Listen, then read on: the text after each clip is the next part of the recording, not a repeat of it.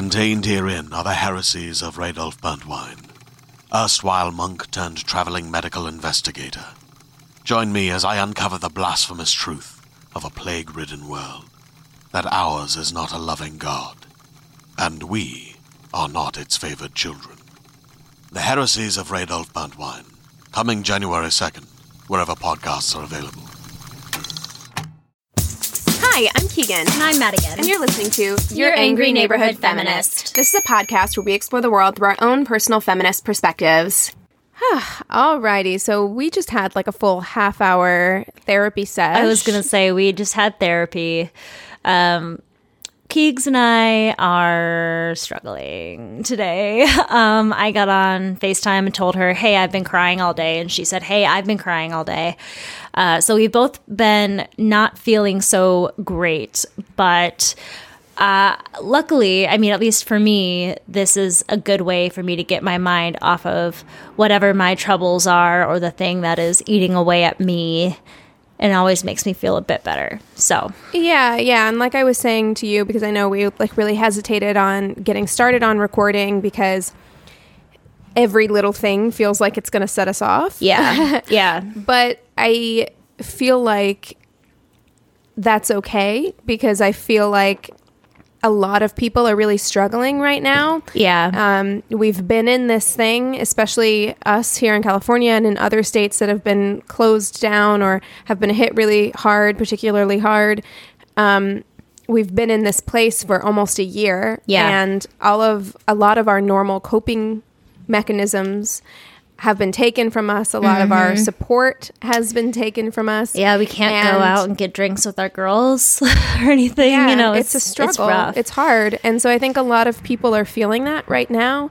So if we if, if, if the energy from us feels a little bit different today, that's why. I have a you feeling. Know? So we uh, for those of you that don't know like the behind the scenes of like our I guess, schedule for recording. We usually do our mini episode first, and then we do our full length, and we do it in one night. Uh, when we first started recording, we would have issues where like the mini wouldn't work, and then we had to have it up by the next day, and it was a whole thing. But I was thinking that tonight it might be a good idea to start with the full length episode, something that's not as involved with current affairs, and maybe I'm hoping halfway through the episode um, I'll hear my voice go up a little bit and I'll yeah. feel a little bit more alive. So I'm hoping that I already feel a the little remedy. bit better.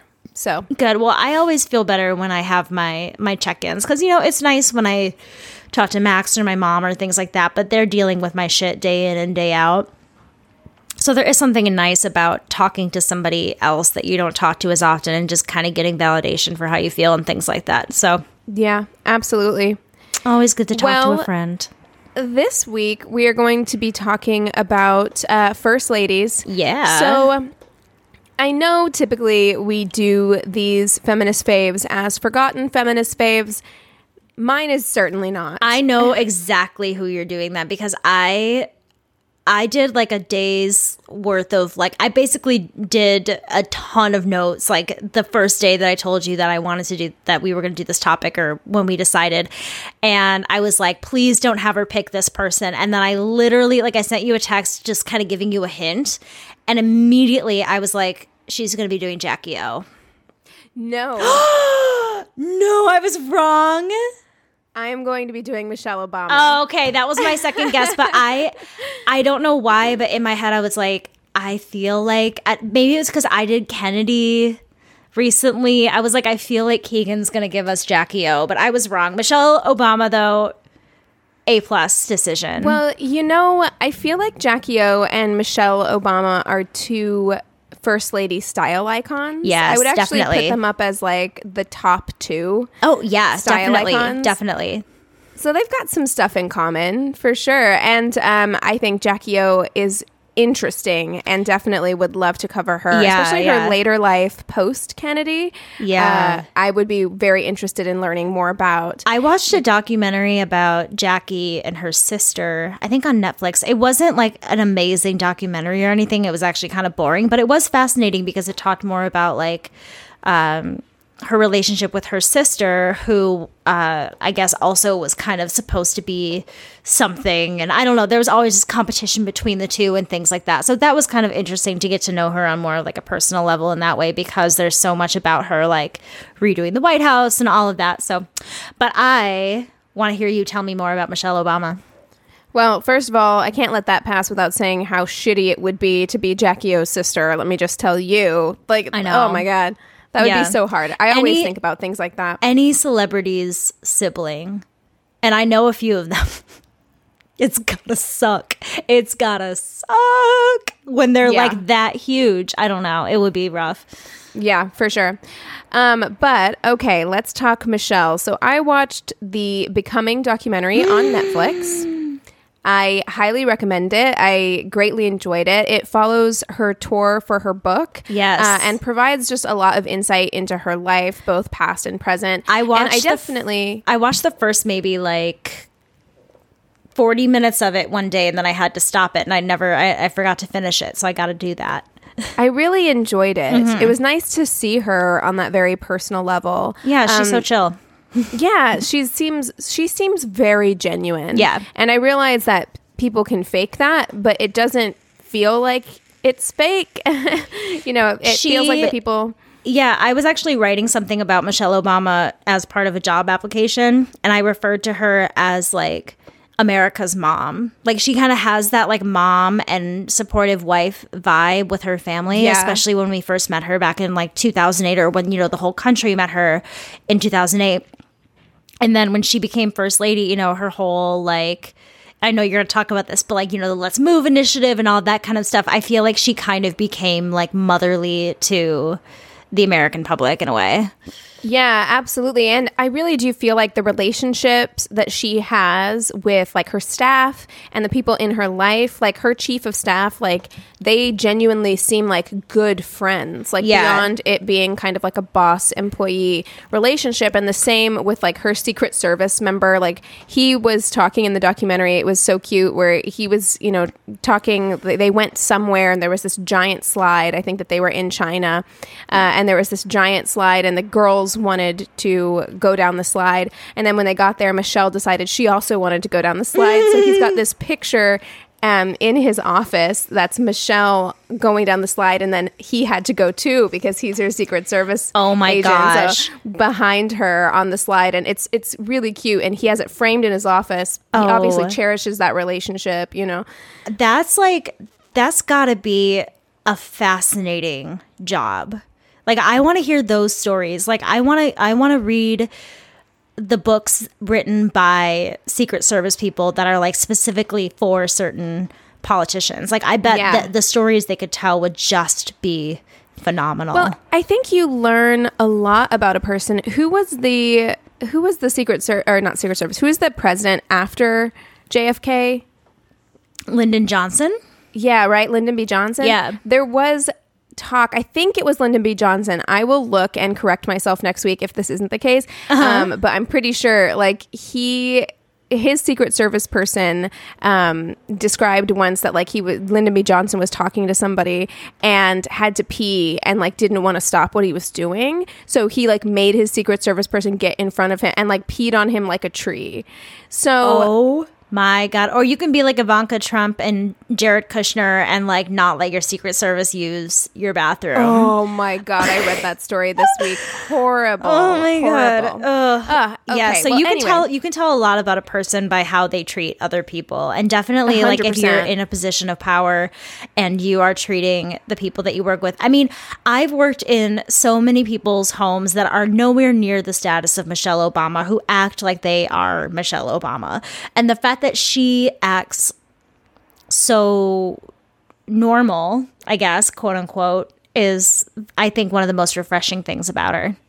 Absolutely, me too. So I definitely want to read her book uh, Mm-hmm. as well. I have some Audible credits, so I think I'm going to just get it on Audible. Actually, Uh, I do. I'm going to do that too because is she narrating it? I want to say yes. Like I almost said that, but I'm not entirely sure. But I want to say she is. I bet there's at least a version where she is narrating. If it's not the Audible version, I Yeah, got. I I gotta think look so. into it. I gotta do Me- it. Me too. But I, especially after watching this documentary, definitely want to read the book now. I definitely want to get to know her even better. Yeah. So, um, Michelle LaVaughn Robinson, and this was another thing that I found when reading articles about her. I'm pretty sure that legally she kept her maiden name as a middle name. So she's like Michelle LaVaughn Robinson Obama. Oh, that's which I kind of love. Yeah. that. It's a it's a last name that could easily be used as a middle name. I don't know if Haggerty would work. Not that I would want it as my middle name, but like I don't think that would sound good as a nickname. I could I could totally picture your last name being a middle name. Yeah, I mean, the more time goes on, the more I actually think I'm not going to change my last name. I think I'm just going to. You've been pushing the wedding too far. Now you're like, I'm changing my mind, Anthony. just keeping my last name. Um, but she was born on January 17th, 1964. Her birthday's Uh, coming in- up. It is coming up, yeah, in Chicago, Illinois, uh, to Fraser Fraser Robinson III, who was a city water plant employee and also a Democratic precinct captain. And from what I read, um, the precinct captain is basically a liaison between the party and the voters. So responsibilities for that would include um, facilitating voter registration and absentee ballot access, uh, leading a get the vote outreach efforts, and um, distributing campaign and party literature. Very and also just like promote promoting the party. So uh, she kind of grew up a little bit, you know, with a little bit of that. Yeah. Her mom, her mom's name is Marion Shields Robinson, and she is in the documentary. She's adorable. she was a secretary at Spiegel's catalog store, although when Michelle was growing up, she was a full time stay at home mom mm-hmm. until Michelle went to high school. So her family, although, you know, you have a little bit of politics kind of like in her in her dad Yeah. being a d- precinct captain, her family was very solidly working class and they mm-hmm. were from Chicago's South Side. So she went to predominantly black schools, but her family were high achievers. She describes in the documentary how her grandpa strived for excellence and pushed his grandchildren to do the same, and that he was frustrated by the roadblocks that he had experienced growing up because of racism. And he wanted his children to take advantage of all the opportunities that they had that he wasn't able to have. Yeah. So I don't think he lived to see what became of his granddaughter, but I'm Yeah. sure if he had, it would have been incredible for him to Oh see yeah, that she a was great payoff.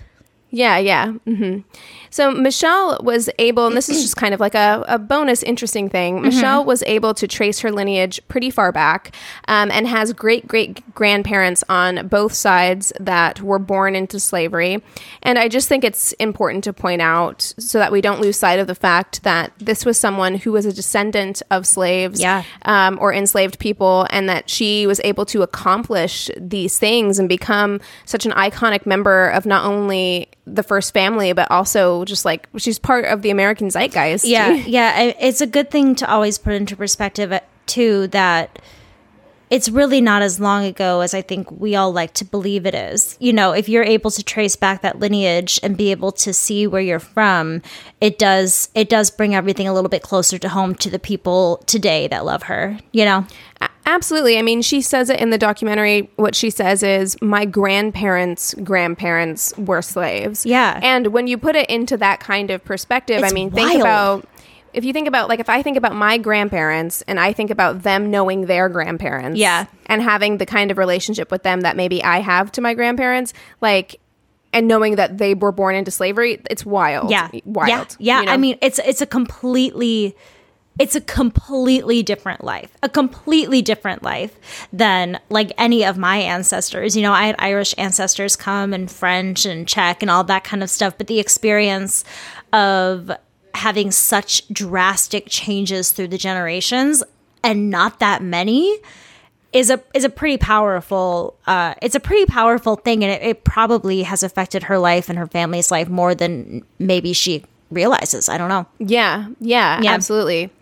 So Michelle's brother Craig is only 21 months older than her, and she claims that he was always the family favorite, and in some ways, this pushed her harder to achieve. They seem to have a very loving relationship. He calls her Mish, like they have a kind of like ribbing, loving relationship. Yeah. but I I totally get that. Like when you have a you know family member who seems, whether perceived or not, seems to be kind of like the favorite and is very smart and an overachiever, it can make you go one of two ways. Like you can either strive to also, you know, kind of follow in those footsteps, or you know, you Resent them. Yeah. So resent that, go the other way. only child here. Do you feel like your parents had a favorite? Was that ever something that you Um, thought when you were a kid? Because I always knew I was my parents' favorite or least Well- favorite, depending on the day. You know.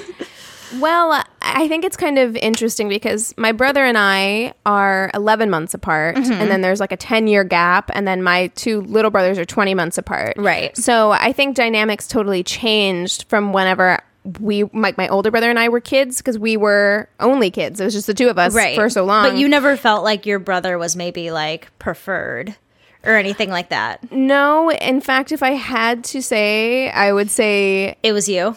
I would have been. You totally were. I've seen pictures of you as a kid. You were the cutest damn thing I've ever. I mean, you still are, but my God, Keegan as a child, get out of town. Thank you so much. Of course, you I were the favorite. I mean, you and your brother were like twins, though. I'm not gonna lie. We we just had very still do have very different personalities i'm an extrovert he's an introvert i'm an artistic person he's an analytical person um, but even then i mean siblings are just weird like that where like Yeah. even though I may have felt like the favorite sometimes with my parents. He was the smart one, Yeah. so much smarter than me, um, and that can cause insecurity. Like always Totally. trying to be like as good as the other person. you know? Definitely, definitely. Sorry, I, I love asking these questions because again, only child, don't know, have no yeah, idea. Yeah, so interesting to me too. you being an only Uh, child, yeah, it's I don't wild. have that at all. Um, but her brother ended up graduating high school and, and going to Princeton, and so Michelle wanted to follow in his footsteps. And when she spoke to her guidance counselor at her high school. This woman discouraged her and basically told her that she didn't think she was, quote, Princeton material. And while she, you know, persevered and um, eventually did make it to Princeton, she did say that the experience hurt her. Like she obviously carried with it her whole life. I'm I mean, honestly, I think that would make me stop applying to Princeton. I really do. Like I think that if a teacher I had an experience with a guidance counselor telling me that I would be a delivery driver one day essentially, like just was horrible to me and you believe that stuff when you're young. So the fact that she was able to like not listen to that person who was being so negative and you know, go get to Princeton, I wouldn't have done that. There's no way. right. Well, also, disclaimer not that there's anything wrong with being a delivery driver, just that Yeah. like you were going in for advice for something else. You had different pursuits. Oh, and I was- to have somebody yeah. shoot down your dreams Yeah. is kind of fucked up. Yeah, yeah. It was it was like a college chat. It's like, well, your grades suck, so you're basically going to be nothing. And I was like, thanks. Wow. yeah, it was fun. So the experience that she had with this guidance counselor was kind of something that she took with her later in life, and it became a huge part of why she wanted to do so much youth outreach uh, as she got older. And once she was within the White House, it became a big part of who she was, wanting to like mentor kids, Right. and make sure that they felt like they had every opportunity to do anything they wanted. Definitely. So she enter- she entered Princeton in 1981 and she majored in sociology and minored in African American studies. And during her time there, one of her roommates actually moved out because her mother discovered that her daughter had a black roommate and was horrified. Um, and actually, I think Michelle used the words like she thought I was dangerous. Yeah. Oh my And- god. Michelle had never experienced anything like that. Like she had grown up in very integrated schools, if not predominantly black schools. Right. So this was a, a very strange experience for her. Yeah, and a very extreme reaction. Again, something very, very hurtful that I feel like I would have a very hard time moving past. Yeah, absolutely. Uh, I think that she definitely is a what doesn't kill you makes you stronger type. Like Well, she learns whole- from these things Yeah. and builds on it. And her whole thing is like when you go low, I'll go high. You know what I mean? Like it's just clear Yeah. that that's how she's always lived. Yeah.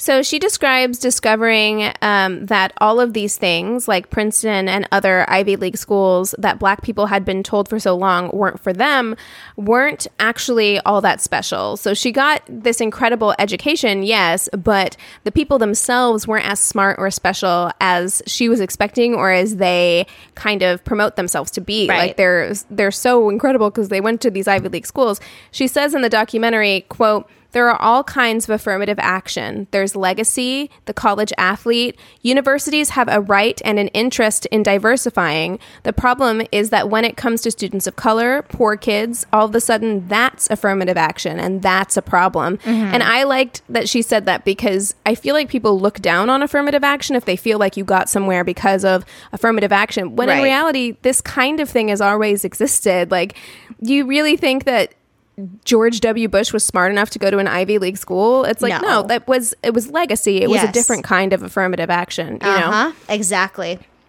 while at Princeton, Michelle became involved in the Third World Center, uh, an academic and cultural group that supported minority students, and she ran their daycare center. So you really see this like thread of loving kids throughout Definitely. her life.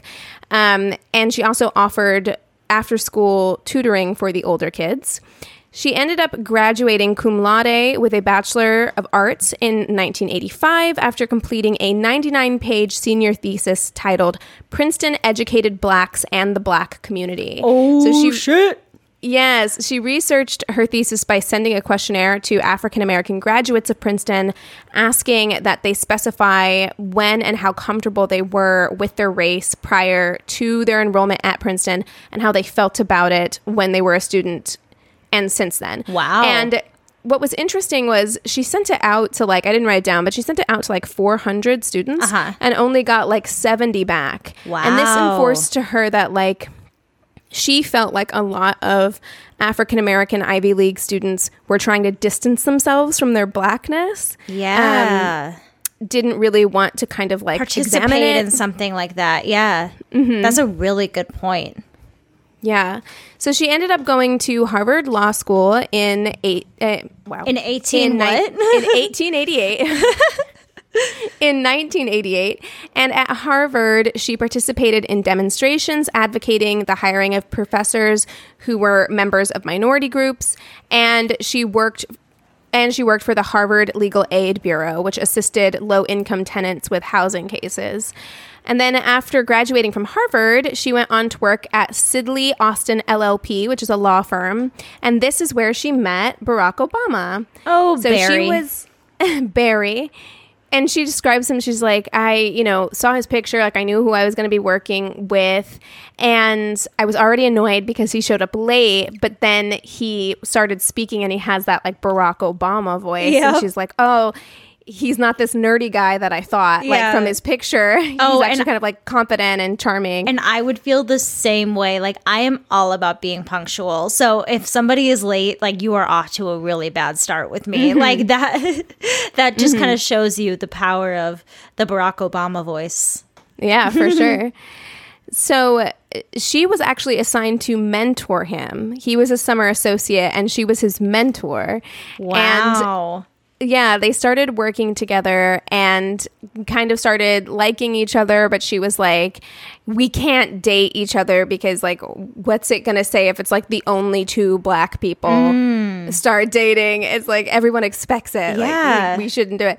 But of course they did. And their first date was actually to Spike Lee's Do the Right Thing. they went and saw Oh, Spike Lee's Do the Right My Thing. gosh, what Perfect. a perfect first date for mm-hmm. Michelle and mm-hmm. Barack Obama. What a great movie. Great yeah, movie. for sure.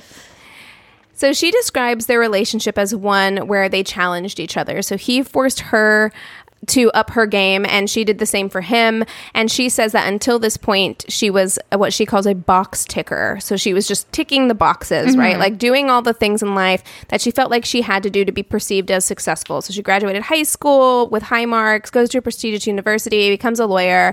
Um, and after this she really started to reevaluate kind of like what her priorities were Yeah. and what she actually wanted to do and who she wanted to be.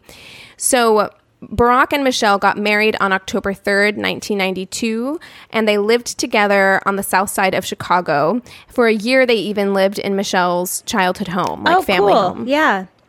Yeah. So after suffering a miscarriage, I didn't know this. Yeah. So she she suffered a miscarriage, and then she had to go through in vitro fertilization to conceive their daughters, Oh. Malia and Natasha, who goes by Sasha. I did not know that. Me neither. Had no idea. Uh, after Barack was elected to the U.S. Senate in 2004, the couple decided to continue living in Chicago rather than move to Washington, D.C., as they felt it was just better for their daughters to stay in Chicago. And even when Barack's campaign started in 2007, they remained in Chicago, with Michelle committing to only being away from home two nights, or two days and one night a week. So they would like she'd go away campaign spend a night campaign the next day and then come home That's and that was awesome. what because she's like i wanted to be home for my girls Yeah. so she describes herself as someone who quote hates politics and so she absolutely hated campaigning she wasn't ready for all the vitriol her and barack would receive Oh, yes. on the public stage and um, this was an absolutely wild thing and i forgot that this had happened but after winning the 2008 democratic nomination michelle introduces her husband on stage and then when she's passing the mic off to him she gives him like a fist bump like you got this Oh you yeah, know? yeah. Right wing media lost their fucking minds. Lost their minds. E.D. Hill of Fox News went so far as to call it a terrorist fist jab. What? Yes, she actually ended up losing. She got fired from Fox News Well, for that, which goes to show you how far Fox News has come because they wouldn't fire someone for saying that today. Has anyone but- watched Tucker Carlson ever? like, Right, exactly. Um, but that's what they were facing. I mean, people called him Obama bin Laden. Um, Oh, yeah. There were well, there was that- so. I mean, I was just watching CNN before we were recording, and Don Lemon was talking about Trump.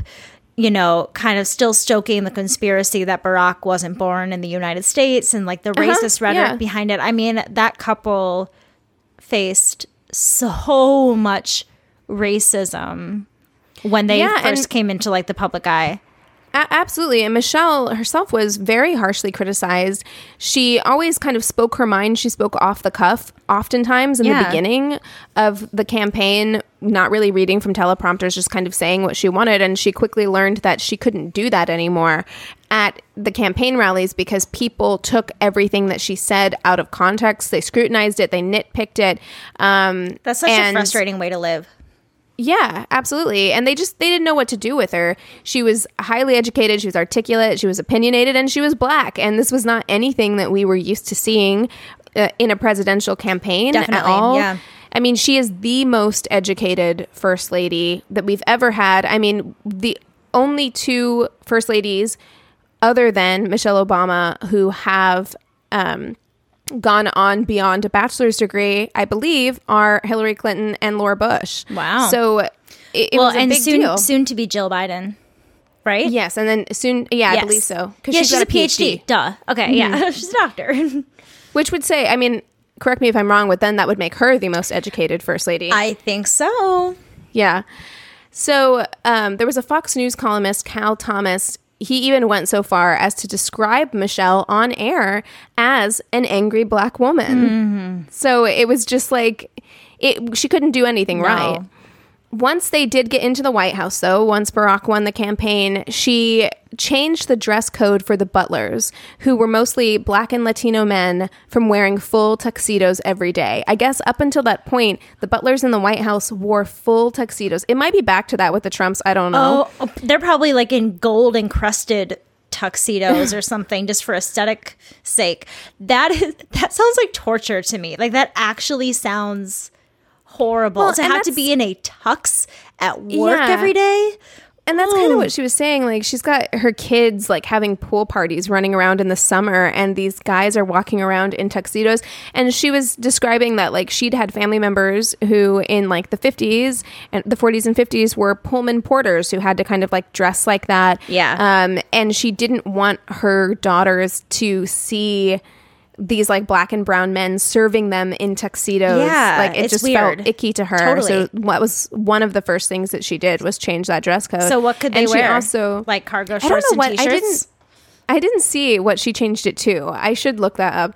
Um, but she also instructed the housekeepers to let Sasha and Malia clean up after themselves and clean Mm-hmm. their own rooms because you know she was like, I we're not going to be here forever, Yep. and like I'm not going to have my daughters leave this and not know how to make their bed. Like Yeah. that's crazy. And so in a lot of ways, I feel like this was because prior to this you had the bushes in the white house Yeah. and their legacy right like they his father was president he'd spent time in the white house he'd grown up in the white house um, so uh, there was this level of kind of like prestige privilege Yeah, more of an old school American type of White House Right. administration. Where you have like Michelle who grew up on the south side of Chicago in a working class family. Totally. So it was a completely different vibe. So during the first few months as First Lady, she visited homeless shelters and soup kitchens. She hosted a White House reception for women's rights advocates and weighed in on matters for the Department of Housing and Urban Development and Department of Education. And some people praised her knowledge of law and legislative abilities, while others thought it wasn't the First Lady's place to be so involved in politics. Mm-hmm. I mean, that's- we've seen this before. Yeah, that's typically the problem with with a lot of these first ladies and the the woman I'm talking about is going to have some of those issues as well but a lot of times if there's even a slight involvement or even just political knowledge uh, the administration the people in the White House and a lot of like the more conservative members of our country typically feel a bit uneasy about that because they think that the president's not actually doing his job the wife is you know and we couldn't have that Right. well, I mean, and I think I talked about it when I talked about Eleanor Roosevelt. You know, she was the first one to kind of take up a cause as a first lady. Up until that point, I mean, the first lady's job was to run the household, just Yeah. like the woman's job in a in a family was to run the household. So it was like you can decorate for Christmas and you can pick out the curtains, but we don't want your opinion on, you know, anything to do with education or housing. Yeah. like, like stay in your no lane. policy Right. So she also started initiatives targeted um, at battling childhood obesity, which, you know, was part of that Let's Move Yeah. uh, initiative, which was huge and got a lot of backlash for reasons I can't even remember now. I can't remember Uh, either. I just I remember her rapping about turnips. oh, That yeah. lives rent free in my brain forever. Great mom energy good Mm-hmm. mom joke energy so you know this this initiative was targeted at battling childhood obesity by providing healthier foods to school kids and encouraging exercise programs and she also um, started a program for girls education and advocated on behalf of military families that became a huge thing for her throughout um, her time in the white house which is something i didn't really know but Uh-huh. she developed very close relationships with a lot of military families and worked hard to advocate on their behalf. That's wonderful. Um, Yeah, I mean, especially since we still had so many people overseas Yeah. during the Obama administration. yeah, that's the thing is I think it's it's a different priority nowadays, I feel like, but at the time when she was first becoming the first lady, we were still very very very much at war and trying to bring troops home and there was a lot of that we were there was a lot of anxiety in the country surrounding yeah. that so the fact that she gave her support at that time to the families who were probably very frustrated and scared is is a really wonderful thing for her to do Yeah, for sure. Uh, so during the 2008 campaign, Michelle was seen as the least famous of the candidates' wives and was largely seen as pretty unlikable uh, in that first campaign. Like when she broke 50% uh, like likability during that first campaign, it was like a big deal. Oh my God. So you know, it, she was kind. She kind of had her work cut out for her. But by the 2012 reelection campaign, Michelle was deemed by most commentators to be the most popular member of the Obama administration. her poll numbers had not dropped below 60% since entering the White House. And some even went so far as to say that Michelle was the most popular political figure in America uh, in 2012. So it was a big deal. She'd, you know, really come up, which is crazy Yeah. hard to do, Yeah. you know. Because as we've seen in this country, people do not like opinionated, smart women. No. Period. And then black women have it even harder. Yeah, then So- you really can't be opinionated, you know? Mm-hmm, mm-hmm. Uh, Barack struggled slightly during his reelection campaign, and it was actually Michelle who humanized him to voters. She went on, you know, the campaign with him and like did a lot of press relaying stories about her husband to the public. Just, you know, kind of funny, like how we met stories. And she does have a way of communicating that feels very personal Yeah. and is very, very likable. Uh, towards the end of Barack's second term, there was widespread speculation that Michelle would run for office herself. Uh, I think we talked about it on this podcast. Mm-hmm. Oh, we wanted it. We wanted it bad. Always, always.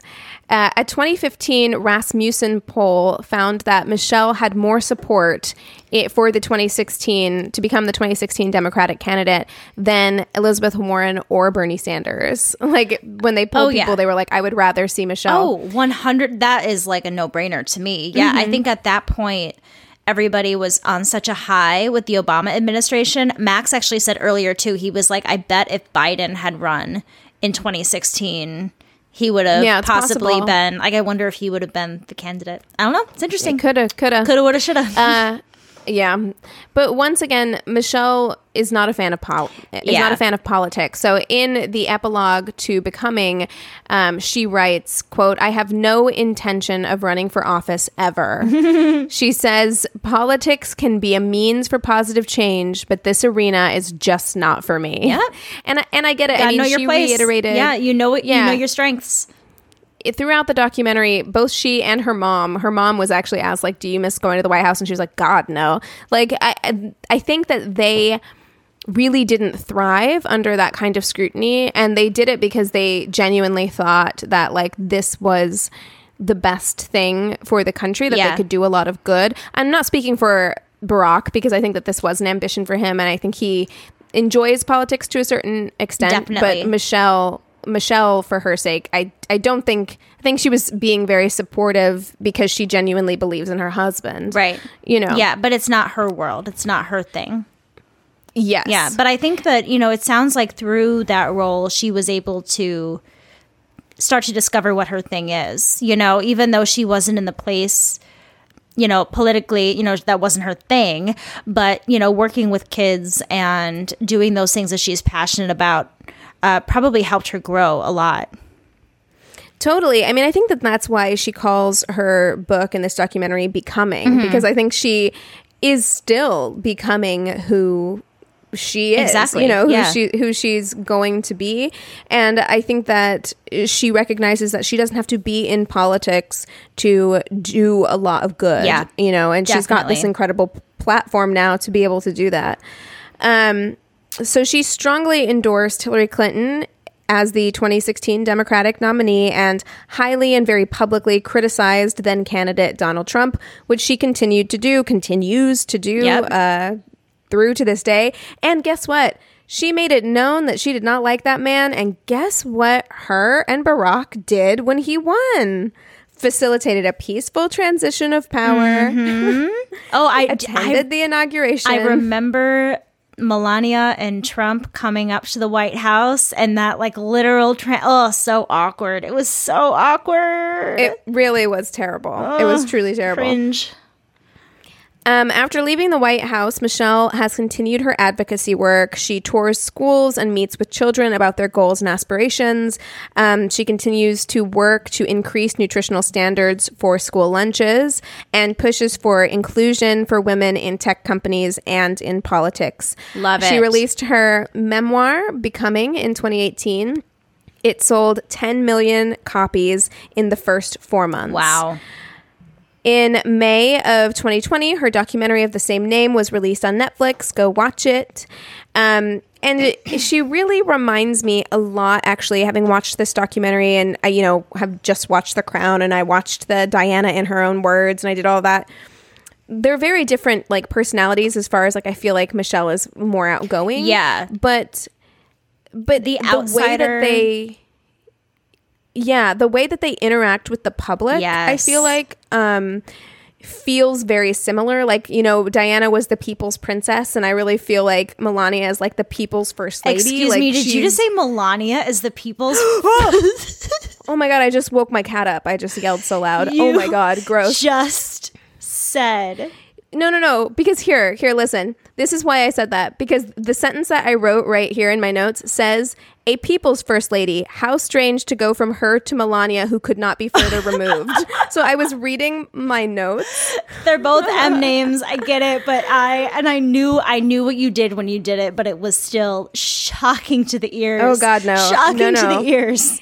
They could not be further removed. Like Yeah. Melania is so cold and there's this warmth that emanates off of Michelle. Yes. And you you can put a picture of her visiting a hospital next to a picture of Princess Diana visiting a hospital and it feels very warm. Yes. There's that or like when I was watching her sign books for people and these people are like crying and they're telling her you know their personal stories and they're like i'm the first person in my family to go to college or whatever and she's telling them like i'm proud of you she's holding their hand she's taking their time her time with them Yeah. and she says you know she says like you have to be ready to approach each person where they're at you don't look away you make sure that your focus is on this person I do remember that. really listening to them I remember that from the documentary. Her saying like, "To you, you've seen a hundred people today, but they've been waiting all day to see you, and you need to remember that." And I thought that was a really cool.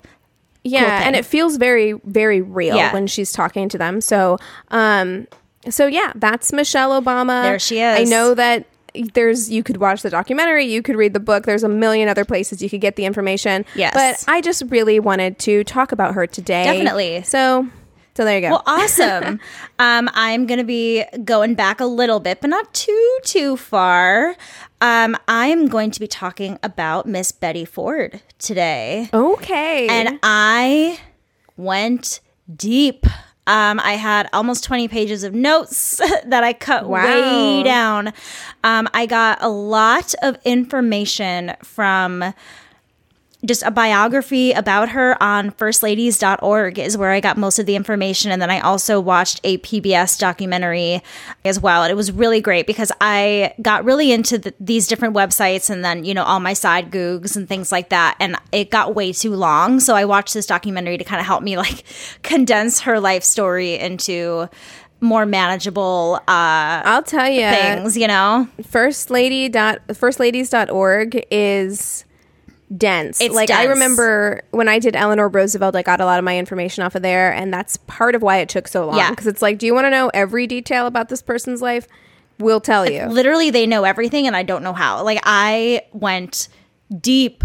So I am going to get this moving. All right. So Betty Ford was born Elizabeth Ann Bloomer, April 8th, 1918 in Chicago, Illinois. She was the third oh two chicago girls to Chica- uh, okay. Well, she was born in Chicago. She didn't live there for very long. Her dad Oh, was fine. a salesman and moved around a lot, but she was born in Chicago. Uh, she was the third child and the only daughter. So she had two older brothers named Robert and William, and they were five and eight years older than her. So definitely had that like older brother kind of more of like a rough and tumble childhood. Like she wasn't like this sweet little innocent girl. Like she very much like got along with her brothers and had that kind of tomboyish i guess attitude.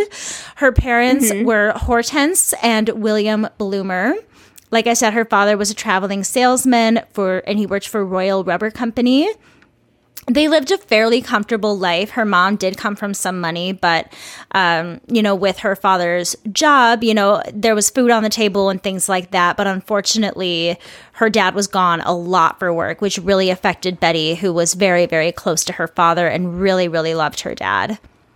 When Betty was older, she started looking into her ancestry and she was wondering if she was related to Amelia Jenks Bloomer, who was a 19th century suffragette, temperance, and abolitionist, who also popularized pants or bloomers for women. Is that where their last name came? Oh, So I'm so dumb. Okay, so right, I was like, and they, they say that's why they call pants bloomers is because of this Amelia Bloomer, who was this like suffragette abolitionist woman. So, um, she looked into it, and I have an archives account, so I pay for like a certain ancestry thing, so I can put anybody's name in and find their history. So I put in um, Amelia Jenks Bloomer's information and I put in Betty Ford's information. They are not related, uh, unfortunately. City. But I did, I was able to kind of trace back and I was comparing the different years and things like that. And I'm like, no, they're not. They were in two completely different parts of the world. Like their families, there's no way they're related. Like this isn't a thing. But I thought that was really cool that she had this like attachment to someone like Amelia Bloomer, who was this, you know, women's rights activist, which is very much something that she would become as she would go forward in her life. The Bloomer family lived in Denver, Colorado shortly when Betty was a baby, but then when she was two years old, they moved to Grand Rapids, Michigan, where she would spend most of her life. Her childhood friend Lillian, who we meet in the PBS documentary, who I adore, said that she, said that Betty basically had no filter and she called Betty a quote solid character. So you know exactly like what kind of I love old timey like phrases like that because you know exactly what they mean. Yes. You're right. She was a very solid character. And much of that probably attributed to the fact that her mother was a very independent woman. You know, her father worked a lot and the mother, you know, very much took charge of being both, you know, mother and father to the kids. And she saw her mom as being very much a role model then as she would, you know, later on in her life as well. So when she was 11, there were some uh, tough times with money in the family during the Wall Street crash of 1929. So she began modeling and teaching dance lessons to children to earn money. And she loved dance. Dance was like her life. She started dancing when she was young and she kept dancing through high school. In the documentary, she says that she fell in love with dance and she had a special interest in modern dance. And she liked it so much because it was very expressive. It was all about your emotions and interpreting the music and things like that. And she was definitely one to speak her mind and be sensitive and emotional. Lillian, the friend, again says that she was very popular with the boys. She laughed and said that she always hoped that there would be a guy left for her when Betty was around. yeah, I bet. Yeah. So Betty was also a bit of a rebel as a teenager. She started smoking really young. She had her first alcoholic drink when she was 14. Like she was a total rebel. But on the other side of that, her mother had always worked with children with disabilities at a place called the Mary Free Bed Home for Crippled Children. And so Betty would go along with her mother and help children with disabilities as well, starting at a very young age. Tragedy struck the family in 1932 when her father suddenly passed away from carbon monoxide poisoning in the family's garage while working under their car. Oh my god, that's terrible. Yes, it, he was two days away, or he was one day away from being 60. Betty was 16 years old, and there was some speculation due to the matter of death. There was some speculation that it could have been a suicide. Um, but the the garage door was open in a way. It's a very bizarre thing. Um, the official cause of death was accidental asphyxiation. But Betty was very, very close to her dad and says in the documentary that, you know, especially the age that she was, it was it was really hard on her to lose her dad. Uh, and then it was actually at the funeral that her mother told her that her father was an alcoholic, which was another really big revelation to her and a, a really hard thing for her to come to terms with, especially after her dad's death. You know what? I bet a lot of traveling salesmen were alcoholics back Oh, yeah. then because it was just like you were never at home with your family. I imagine it got lonely. Yeah. You Yeah. that makes sense Definitely. So, after her father died, to support the children uh, and the rest of her family, Betty's mom worked as a real estate agent, which Betty named as an example in shaping her views of equal pay for women and equal policy issues. She said her mother showed her how independent a woman could be if she wanted to be. After Betty graduated high school in 19. 1936? Yeah, I guess that's right. She was born in 1918. I think I was still in like Michelle Obama, where I was like, that's You're like that seems like a long a time long ago. time ago. she graduated high school in 1936 and she really wanted to continue her studies in dance in New York City. And she had spent some time in New York City, but her mother was very apprehensive about that and refused to let her like go and live in New York City. Um, so they kind of compromised, and Betty decided to go to the Bennington School of Dance in Bennington, Vermont. And Bennington was a much more progressive school than what she was used to in her day to day life in Grand Rapids, Michigan. So this was a time for her um, that she started kind of opening her worldviews a little bit more.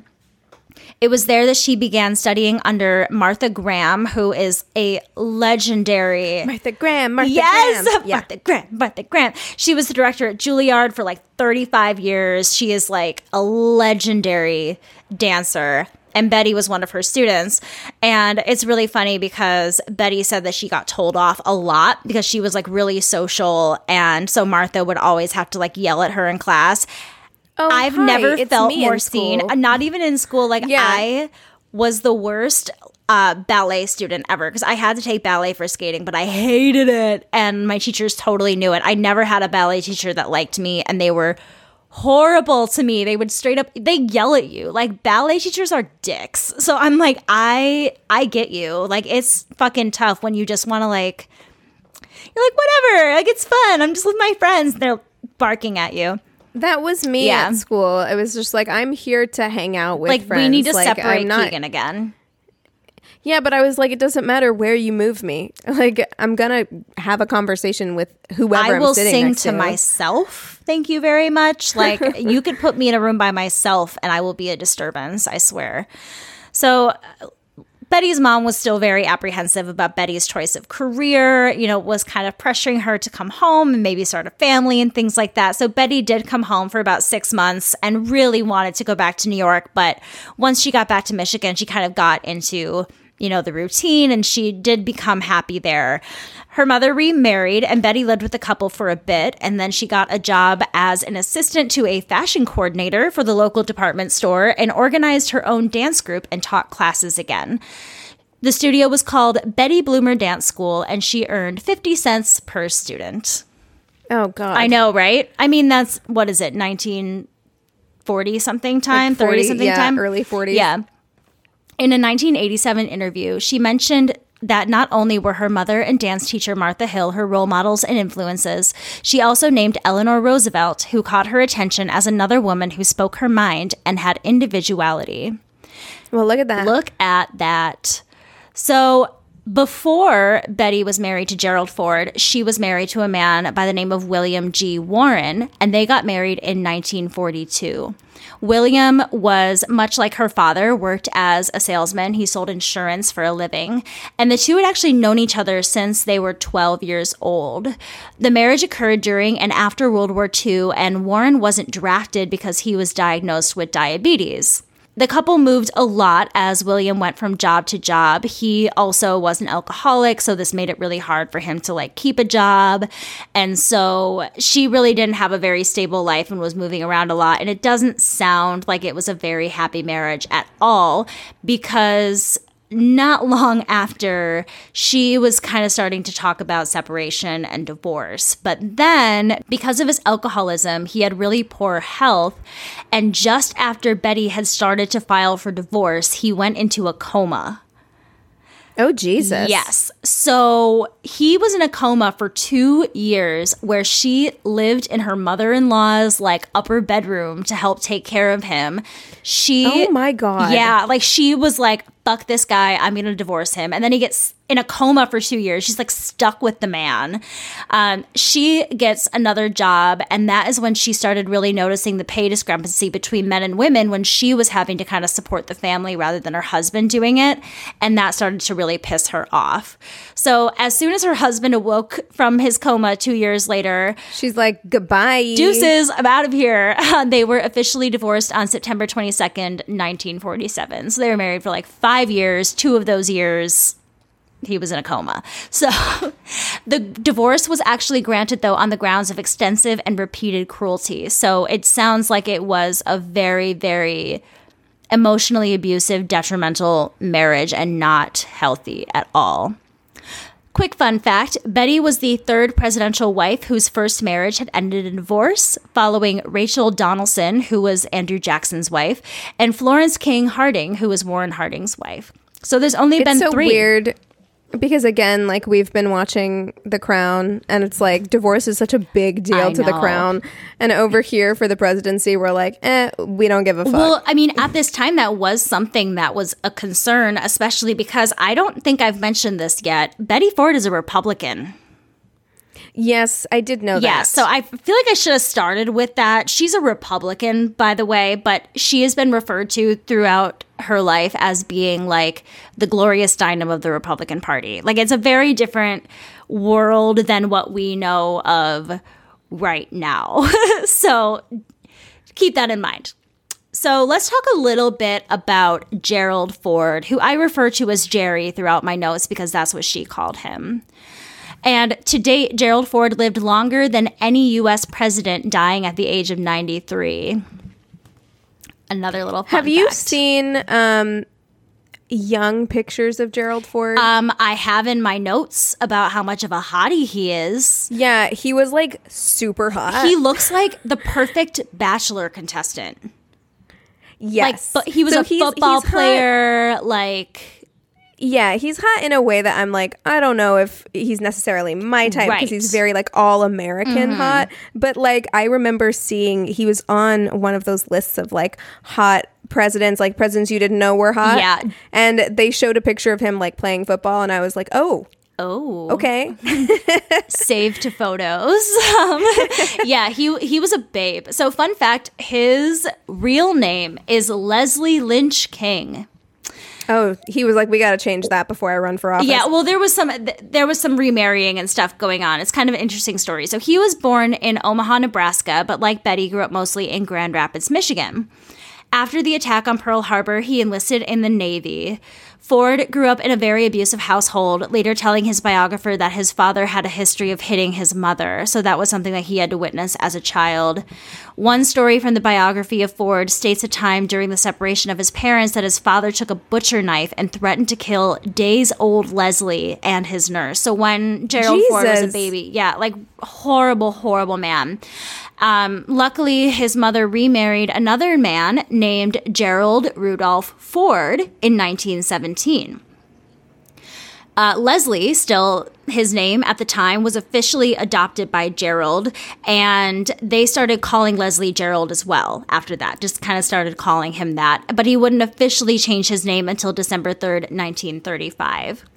So Gerald was actually not told about his biological father until he was 17 years old and he had no idea that he had like a ton of half siblings too. So his mother must have left his father and remarried when he was very young before he really remembers a lot of that stuff. The same year Let me just go on record with saying you got to tell your kids this shit. Like you really do. I 100%. I feel like people try to protect their kids by not wanting to tell them this stuff and I'm like they especially now in the day of the internet like they're going to find out. Yeah. You should just tell them the truth, let them process it. Totally. I mean, luckily for Gerald Ford, though, his adopted father sounds amazing and treated his mother really well. And it sounds like he, after that, had a really, really great life. So he had a really rough go of it to start. But after that, it sounds like he had a fairly, a fairly good childhood. So the the pair met before Betty's divorce was finalized in August of 1947 through mutual friends. Betty and Jerry were like yin and yang, but in the best way. Betty was loud and outspoken and opinionated, and Gerald was like cool and laid back and even keeled. So they, you know, they balance each other out very, very well. Once Betty was single, they started dating. And this is what I write Gerald Ford was hot when he was young, but also Betty was a stunner. Like she was a babe, She was a yeah. babe. And talking about fashion, like I was looking at um her husband's inaugural address and she's wearing this like bright red, what I would assume is a dress, was like a turtleneck top with like exact matching lipstick. Like it is perfect to a T. Like I don't know if she would necessarily be a fashion icon like Michelle Obama and Jackie O. But she is stylish though Gord- and she's well put together oh my gosh, just Yeah. like your perfect 1950s housewife look, but like also a little more fun. You know, she definitely had her own kind of like very colorful style and things like that. And one thing that is really amazing is that Jerry really loved how outspoken Betty was. That was something that he always really encouraged her to do, and something that he always really encouraged his kids to do too. So it wasn't like he felt intimidated by his wife's personality and presence and things like that. According to Betty, he proposed to her in the fall of 1947, but Jerry says it was February of 1948. And I'm inclined to believe Betty because Jerry had some reason to hide parts of his personal life. So he hadn't really mentioned it to Betty, but he had aspirations in politics. So when he was proposing to her, he was like, There's something I have to do first. So after they had gotten engaged and he opened up about his political aspirations, Betty says that she wasn't really all that concerned because she didn't think that he would win. Like she didn't think that he would actually become a governor or anything or get into the House. So she was like, okay, whatever. But she really thought that uh, her being a divorced woman would basically put a red X over his name and make him ineligible to be in politics. So she really worried about how her past would affect her husband's career choices as well. And it's really funny in the documentary, her son Steve told PBS that she said if she had known, she never would have married a politician. Well, yeah. yeah, exactly. Two women who don't love politics. Exactly. The couple married at Grace Episcopal Church in Grand Rapids two weeks after he won the Republican nomination and shortly before the general election. In fact, he had to leave the rehearsal dinner early in order to make a speech at a previously scheduled campaign event and at the day of the wedding, he showed up late, and his shoes were so dusty from campaigning at a nearby Sir. farm. Yeah, so he's wearing like a black suit, they said, but his shoes were so dusty they looked brown and didn't match his suit.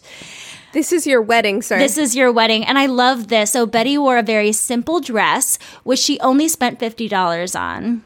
Which is great. So Oh, that's That, in 1948 dollars. In today dollars, it would be more, but back then she spent $50 on her cute little dress. Their honeymoon was actually just on the campaign trail. They went to different places in Michigan. romantic. I know, right? They went to a University of Michigan football game, and then they, I can't remember who was giving the speech, but they went to like this remote, cold, isolated part of Michigan to watch some guy give a speech. And Betty was like, it was the worst. Like, that was not my cup of tea. But it all paid off because on November 2nd, 1948, Jerry was elected to the first of his 12 consecutive terms as a U.S. Congressman. So, sorry, Betty, you didn't get your wish. That's a lot of terms as a congressman, too. I know, it's a lot. So they did move to Washington after that for a bit when he was sworn in, and Betty immediately began to educate herself in the political process. She began attending hearings, learning the names and positions of powerful legislative figures, and once followed the entire process of how a bill becomes a law. She joined the Congressional Club, which was a social club for the spouses of current and former House members, and it was there that she met and became close friends with Lady Bird Johnson. Ladybird. Ladybird! That's the name of our family's dog. Oh, really? Ladybird. Isn't that um? It's King of the Hill too. Mm-hmm. Yeah. Yeah. Uh, Betty and Jerry had four kids together Michael, John, Stephen, and Susan. Betty was very open about the fact that she never spanked or hit her children, believing that there were better and more constructive ways of disciplining children. Ahead of her time. Very ahead of her time.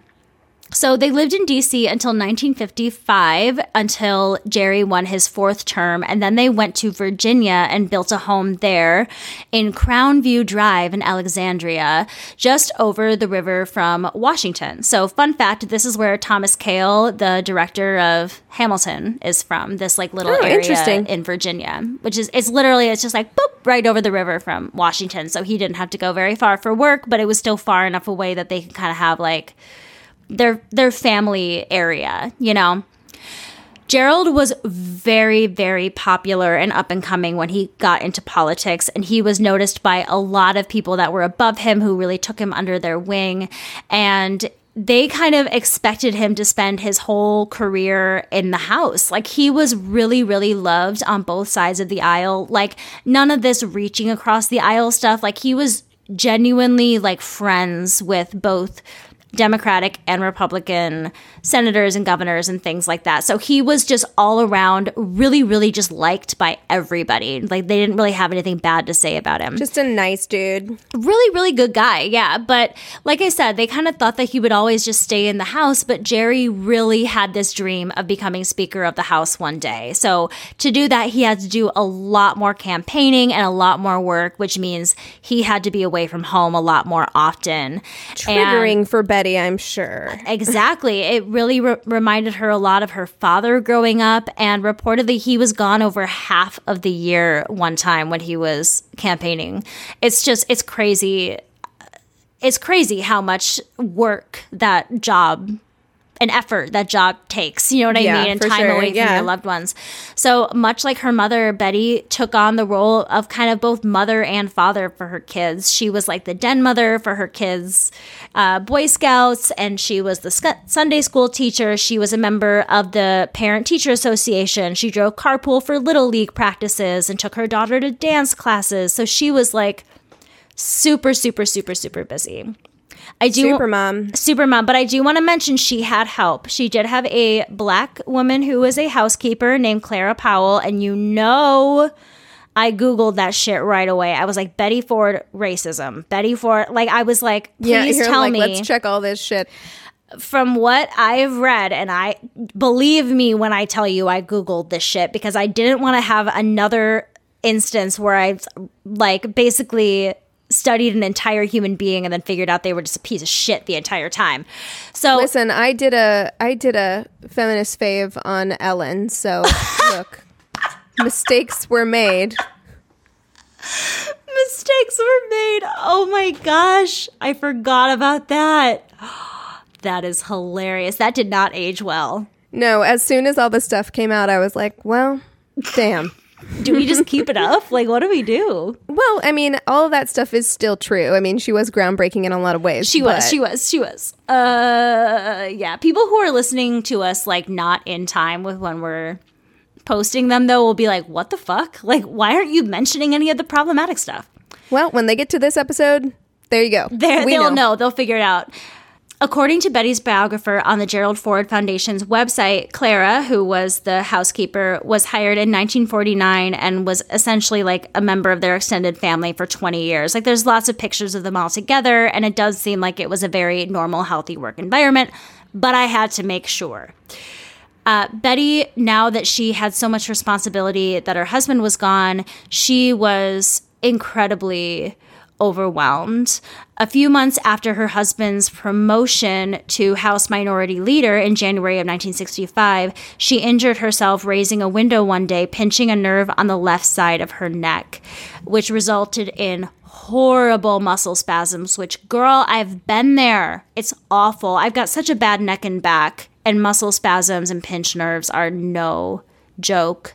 Um, and because of that, she would get this like, she had like this weird kind of like sensory, not really paralysis, but like her nerves started kind of behaving differently in her neck, and she would get a really numb and stiff neck, shoulder, and arm. She started suffering from arthritis, and it was really, really constant, constant pain. So, because of this, she spent two weeks in the hospital during the summer of 1964. With the amount of pain that she was in, her doctors prescribed her with various pain medications such as Valium to manage her symptoms.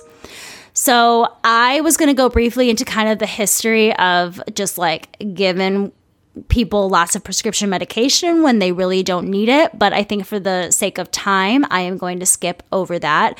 So, of course, Betty then d- developed a dependency on these prescribed drugs. If there is one image that comes to mind or one thing that comes to your mind when you say Betty Ford, it's the clinic. You It know, is, it's yes. it's the drug clinic. So hearing the backstory to how she was inspired to open the clinic is is really inspiring. Uh, she kept her dependency a secret for a very very long time, and sounds like she was really in denial about um, how many pills she was taking and her dependency on them and things like that.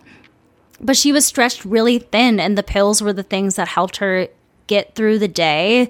She was also battling a lot of depression and other, you know, mental health challenges. She felt like her husband was out there being somebody and she felt like a nobody and she was just left behind, which I can completely understand. In the documentary, she says, I hated feeling crippled, so I took more pills. I now know that some of the pain I was trying to wash out was emotional. Which is like, yes, like that is why people get addicted to drugs and alcohol. Like there's it's all Yeah. it's all in your psyche. It's all I mean there are other factors and Well, things like that, but so much of it are especially insidious because you start taking them because you are actually in pain. They are prescribed to you by a doctor. Uh-huh. There's a reason for you to be taking them, and then it becomes very, very, very, very easy to justify taking more of them because you're in pain and you're like, well, I'll just up my dosage. And then by the time maybe you realize that potentially there is a problem here, you have an actual physical dependency. right well and this is the off 19 of that. this is the 1960s like it wasn't even regulated really about what taking these painkillers could do to your body or what it could do to your mind and the dependency like it just really there wasn't enough information about it anyways for that to even be a concern so yeah at that point it was probably to her like taking tylenol you know the doctors Yeah. gave it to me whatever in 1965, she suffered from a severe and seemingly inexplic- inexplicable collapse into crying. Her daughter Susan found her sobbing uncontrollably. And of course, this was dubbed a nervous breakdown. And then Betty decided that she would go to a psychiatrist for help. And she met with this psychiatrist once a week for the next two years, which she said was a really great thing. She became very, very open about, you know, the benefits of getting psychiatric help. And the one thing that she really wasn't very open with about her psychi- with her psychiatrist was her addiction to prescription drugs and the fact that she had started drinking more and more alcohol the main thing that they were discussing was kind of um, essentially what the topic of the feminine mystique by Betty Friedan is. You know that the the worn out housewife that felt that feels like she should be more and wants to be more, and she really felt. Uh, connected to that mentality. And so, I mean, during this time, it was a perfect time for Betty to kind of start feeling liberated and getting the mental health help that she needed. I think really helped her become more sure of herself and confident before she would go on to the into this next very public phase of her life.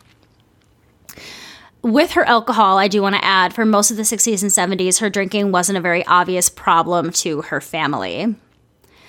Jerry began to discuss leaving politics when Nixon was elected. The president was Republican, but they didn't have the majority of the House and the Senate, so Jerry thought his ambitions of becoming the House Speaker would never come to fruition and he considered retirement.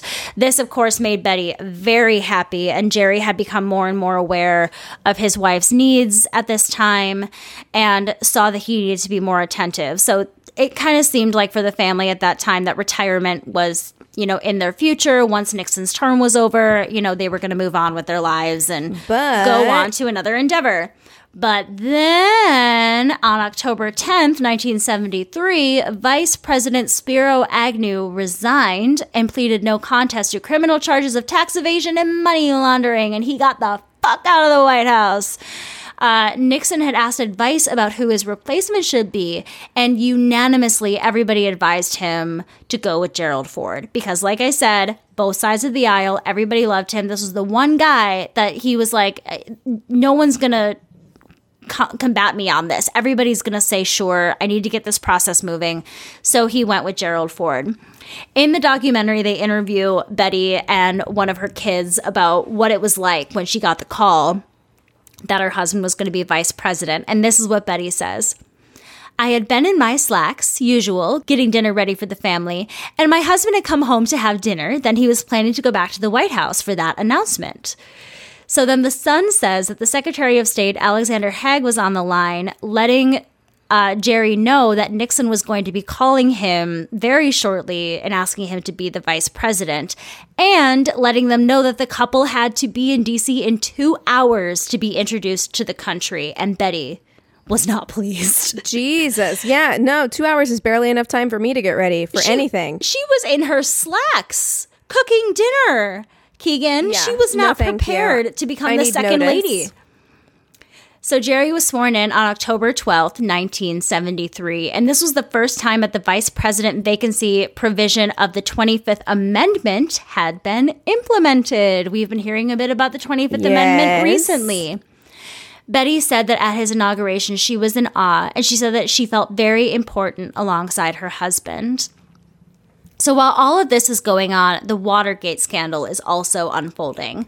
So the long and the short of it, Watergate links the president's staff and the president himself to a break-in at the Democratic National Convention Committee headquarters and the fact that the president was covering it up and all of this kind of stuff. So there was a lot of distrust in our country's leaders and No. no, yeah, it was it was complete chaos. So during her husband's confirmation hearings, Betty was forthright with reporters about having sought psychiatric care and spoke about how Jerry had come with her for two of her appointments, not for himself, of course, but to care for his wife, because we're still in the 1960s here. And then she became the second lady, and she then had a very visible public profile basically overnight. In an interview with Barbara Walters in 1973, she first disclosed her support of the 1973 Supreme Court decision in Roe v. Wade. And this wasn't as ridiculous as it sounds now, because now, if we were to see a Republican woman, you know, talking about how great Roe v. Wade was and the fact that women should have the right to abortion uh, would be ludicrous now to see. But there is there are lots of other examples of Republican feminists at the time. Just for an example, Jill Ruckenhaus, where if you am I saying her? No, it's Ruck Ruckles Ruckelshaus Ruckelshaus. No clue. Oh God, I didn't even like. I wrote it and I hadn't said it out loud, and I was like, "That is a nightmare." Uh, but she was played by Elizabeth Banks on the show Mrs. America. Oh, if you've okay. seen it, so she was another like Republican, but like in with Gloria Steinem and like very feminist and into the women's liberation movement, and actually worked very hard to kind of push the more conservative side to be more liberal and try to help other, you know, Republican women understand why the women's liberation movement was important. And Betty Ford was very much a part of that as well. Uh, in another interview, she was asked what she thought about the women's liberation movement, and this is what she said I would say I am for women's lib because I very strongly. A woman should certainly receive equal pay or equal compensation as any man would. And then she smiles and says, I think I'm a feminist, really. It's the Oh, wow. cutest That's thing. cute. She's like, she's a little older at this point, and she just has this adorable little smile and chuckle and just, I'm a feminist. Like, it was just this cute, cute thing, but very, like, so strong in her convictions, so open. Um, when the media broke the news that Betty was a divorcee, it- they said they opened it up like it was some dirty secret, but then once she commented openly about it, it actually started gaining her more admirers and people started to be able to relate to her more. So her husband was only in office for two months and 11 days when the chief of staff, Haig, once again contacted Ford to tell him to prepare for the presidency. While the Watergate scandal and rumors of a potential Ford presidency were swirling, Betty stayed both devoted to supporting her husband and her good friend, Pat Nixon, very publicly. But privately, there was some drama. Following the murder of Martin Luther King Jr.'s mother, Alberta Williams King, Betty felt it was vital for the administration to express their concern directly with the public, but the president's staff disagreed. In defiance, she took it upon herself to schedule her attendance at Miss Alberta King's funeral as a representative of the administration. The administration also openly opposed federally funded daycare, another hot topic of feminist issues at the time, but Betty stated her full support for the cause. At this point, Betty, Jerry, and the kids were still living in Virginia, not having moved into the vice president's residence yet. Their home would actually serve as the presidential residence for the first two weeks of the Ford administration. He was sworn in on August 9th. 9th? Night. He was sworn in on August 9th, 1974, and automatically assumed the presidency. In his inaugural address, Gerald was the first president to ever make reference to his wife by saying, I am indebted to no man and only one woman, my dear wife, Betty, as I begin this very difficult job. This made him the only person to become president without having been previously voted in by the Electoral College. Like, this is insane. This man was voted to be a congressman and Right, somehow just became our president quickly.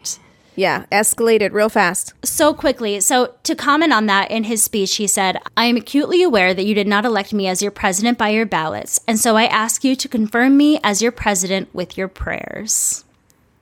All right, let's talk a little bit about Betty Ford as the first lady. I personally think that like Betty's fascinating stories happened before she was even first lady. Uh, that's the part that's really interesting to me. Yeah. But she was a very rad first lady when she was living in the house. When her husband became president, she didn't seem daunted by the prospect of being first lady and was openly committed to expressing her point of view, even though it wasn't common for the first lady to do so. So, Pat Nixon, her friend, who was the prior first lady, was known as being the most disciplined and composed first lady in history. Like, sounds like so much fun, you know. But by contrast, Betty was described Mrs. Ford's impact on American culture may be far wider and more lasting than that of her husband, who served 896 days, much of it spent trying to restore the dignity of the office of the president. I freaking bet. Yeah. She was a symbol of the cultural and political times that she lived in. And I wrote, she gives me Michelle Obama vibes in moments. Oh, well, there you go. Yeah. In moments like dancing the bump along the corridors of the White House or wearing a mood ring. And she also got really into CB radios, and her handle was First Mama. And she was. Oh, I love it. She was the first person to ever campaign by CB radio and you know be in communication with voters that way. And people were really pissed that she did that. Like they tried to get her FCC license taken away and like Why? have her handle change because they they were intimidated. I think that this very likable woman was able to communicate with voters that was going to help her husband out. You know what I mean? I think that people just didn't like that she had that sway over the public.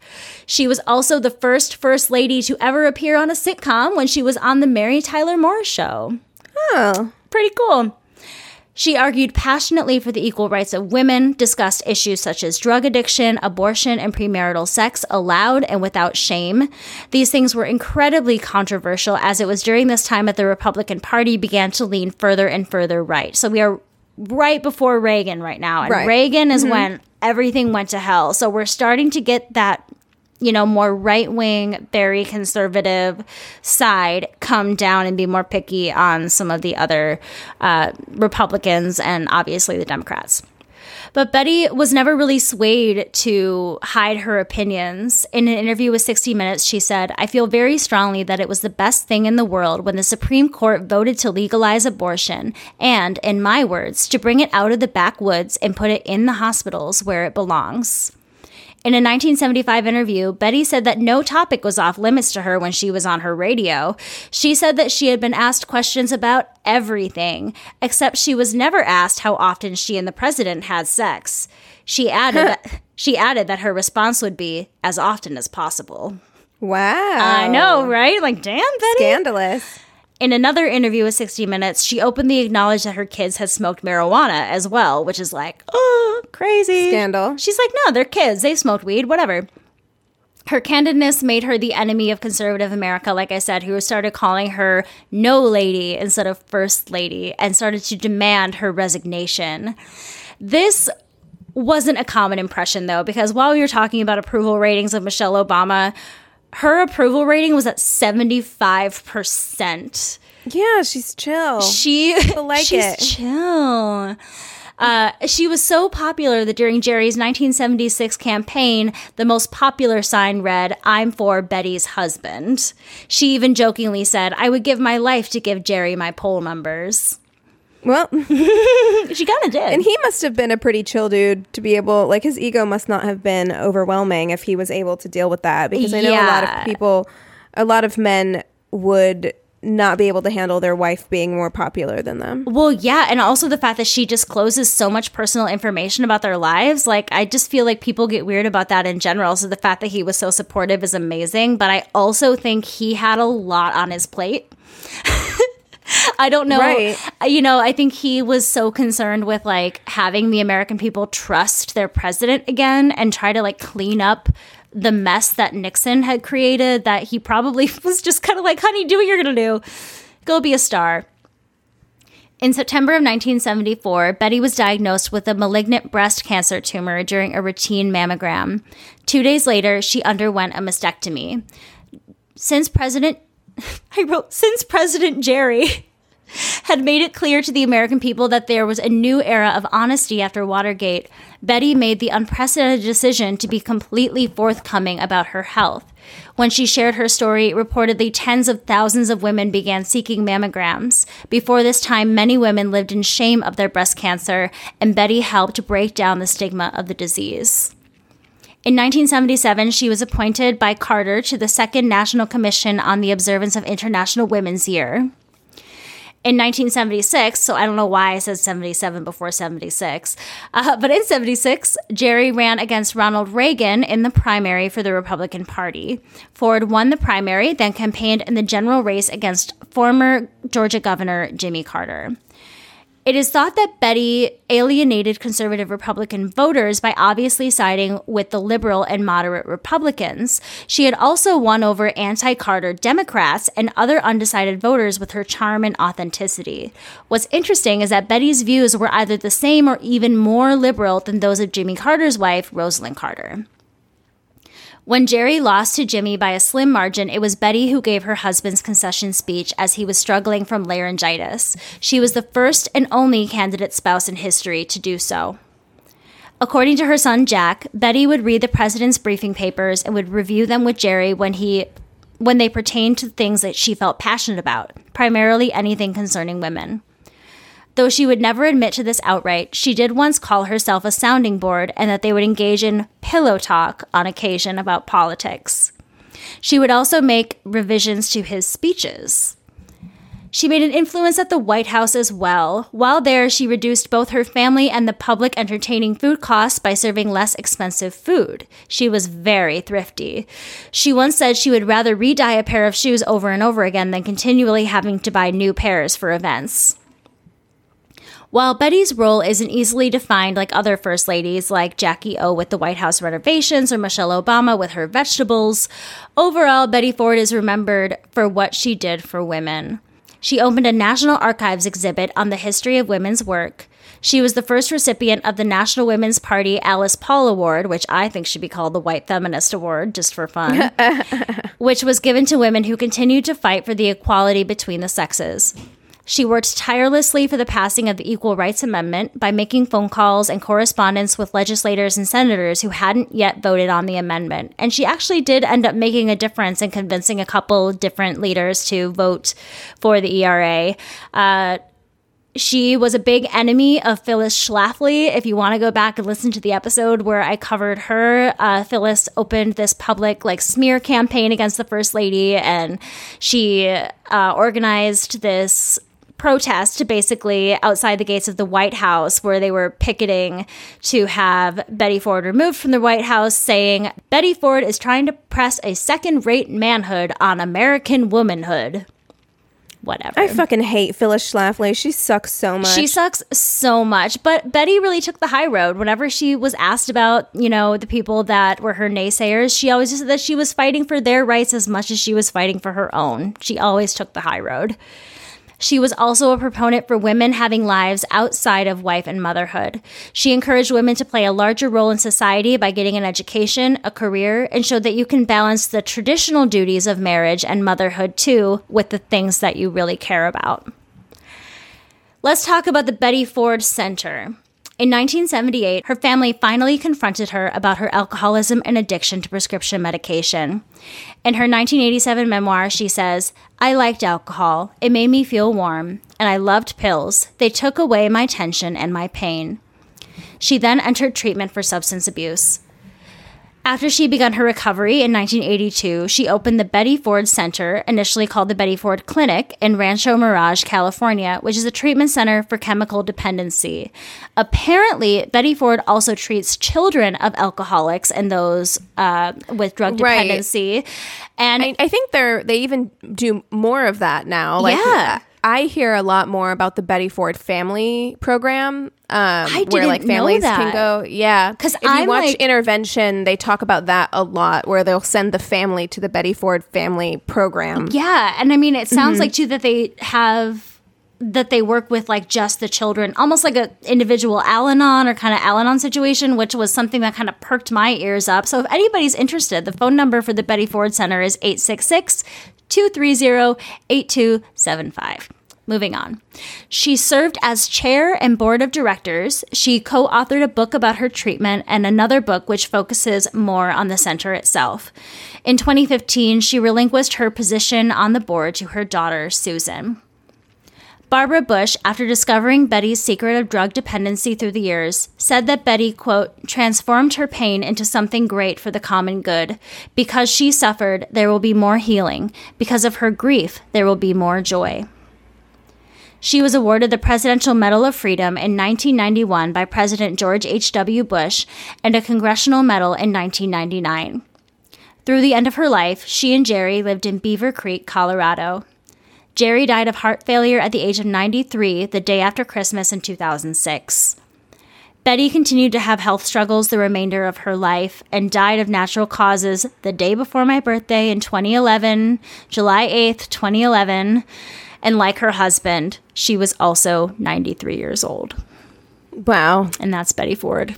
Wow, that's great. I didn't know half of that stuff about her because I feel like when you hear about Betty Ford, you do hear about the clinic. You hear about just the clinic, yeah. And it was, I didn't really I didn't really know what her inspiration was behind that or why she was so passionate about it. And I had no idea that she was so involved in the women's liberation movement. I mean, Me I could have, there was, she was very, very, very involved in the women's lib movement. If I were to just talk about that, I think I would have filled all of my time, even though we went way long. Although I gotta say, we did have a listener message us this week telling me that she liked when we went long. We delivered. oh, well, that did help me feel a bit better. Are you feeling a little bit better, Good. I'm glad. Yeah, I am feeling a little bit better. Okay, good.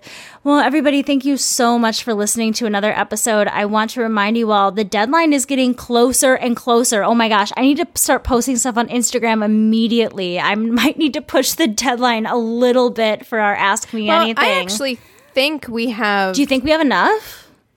We probably have enough to put out an episode right now. However, we can use more. Okay. Um, more questions. We could always use more questions. So the day that this episode comes out, it will be the 18th. Oh, shit. So. So that Today is the deadline. Deadline, yes. Um, if a few trickle in after that, we will of course uh, Yeah. still utilize those. But we will be recording our Ask Me Anything episode probably next week. So um, make sure you get those into us Definitely. as soon as possible. Yeah. please. Yes, please do. And you can do so by emailing us at neighborhoodfeminist at gmail.com. You can direct message us on Instagram at Angry Neighborhood Feminist. Message us on Facebook. Uh, we also have a Facebook business and group page. You can rate and review us on the business page. I've been getting a little bit more active in the group page. Let's keep it going. I'm really enjoying talking to all of you in the comment sections. It's very, very fun. Um, what else? We have a Twitter that we sometimes use at Yamf Podcast. Why? A N F. podcast. Go ahead and rate and review us on Apple Podcasts if you haven't already. We love it when you do that, and you will be featured on Reviews Day Tuesday on our Instagram. Last but not least, if you don't already, skedaddle on over to that Radio Public app and listen to us there. It's a free way for you to listen, and it helps us out just a little bit. With all of that being said, we encourage you To Ray John. Bye. Hey there, this is Justin Bartha. I made a funny new podcast, King of the Egg Cream. It has the greatest cast in the history of podcasts with actors like Lewis Black, I'm torn by my feelings for two women. Bobby Cannavale, You can eat it, or if someone hits you, you can put it on your cut. Melanie Lynskey, I wonder what these marvelous things are that look just like boiled chicken feet. Jason Ritter, I can break things and pick locks and kill people. Michael Stuhlbarg, The whole point is to inspire people that they should make themselves better. Ari Graynor, No, don't whet its appetite. What are you, an idiot? me, Justin Bartha, That's not just any egg cream, that's a Lemke's special. and all narrated by the hilarious Richard Kind. This is the story of Harry Dalowitz and how he rose from nothing to become New York's King of the Egg Cream. So if you like funny true stories, come listen to King of the Egg Cream, available wherever you get your podcasts.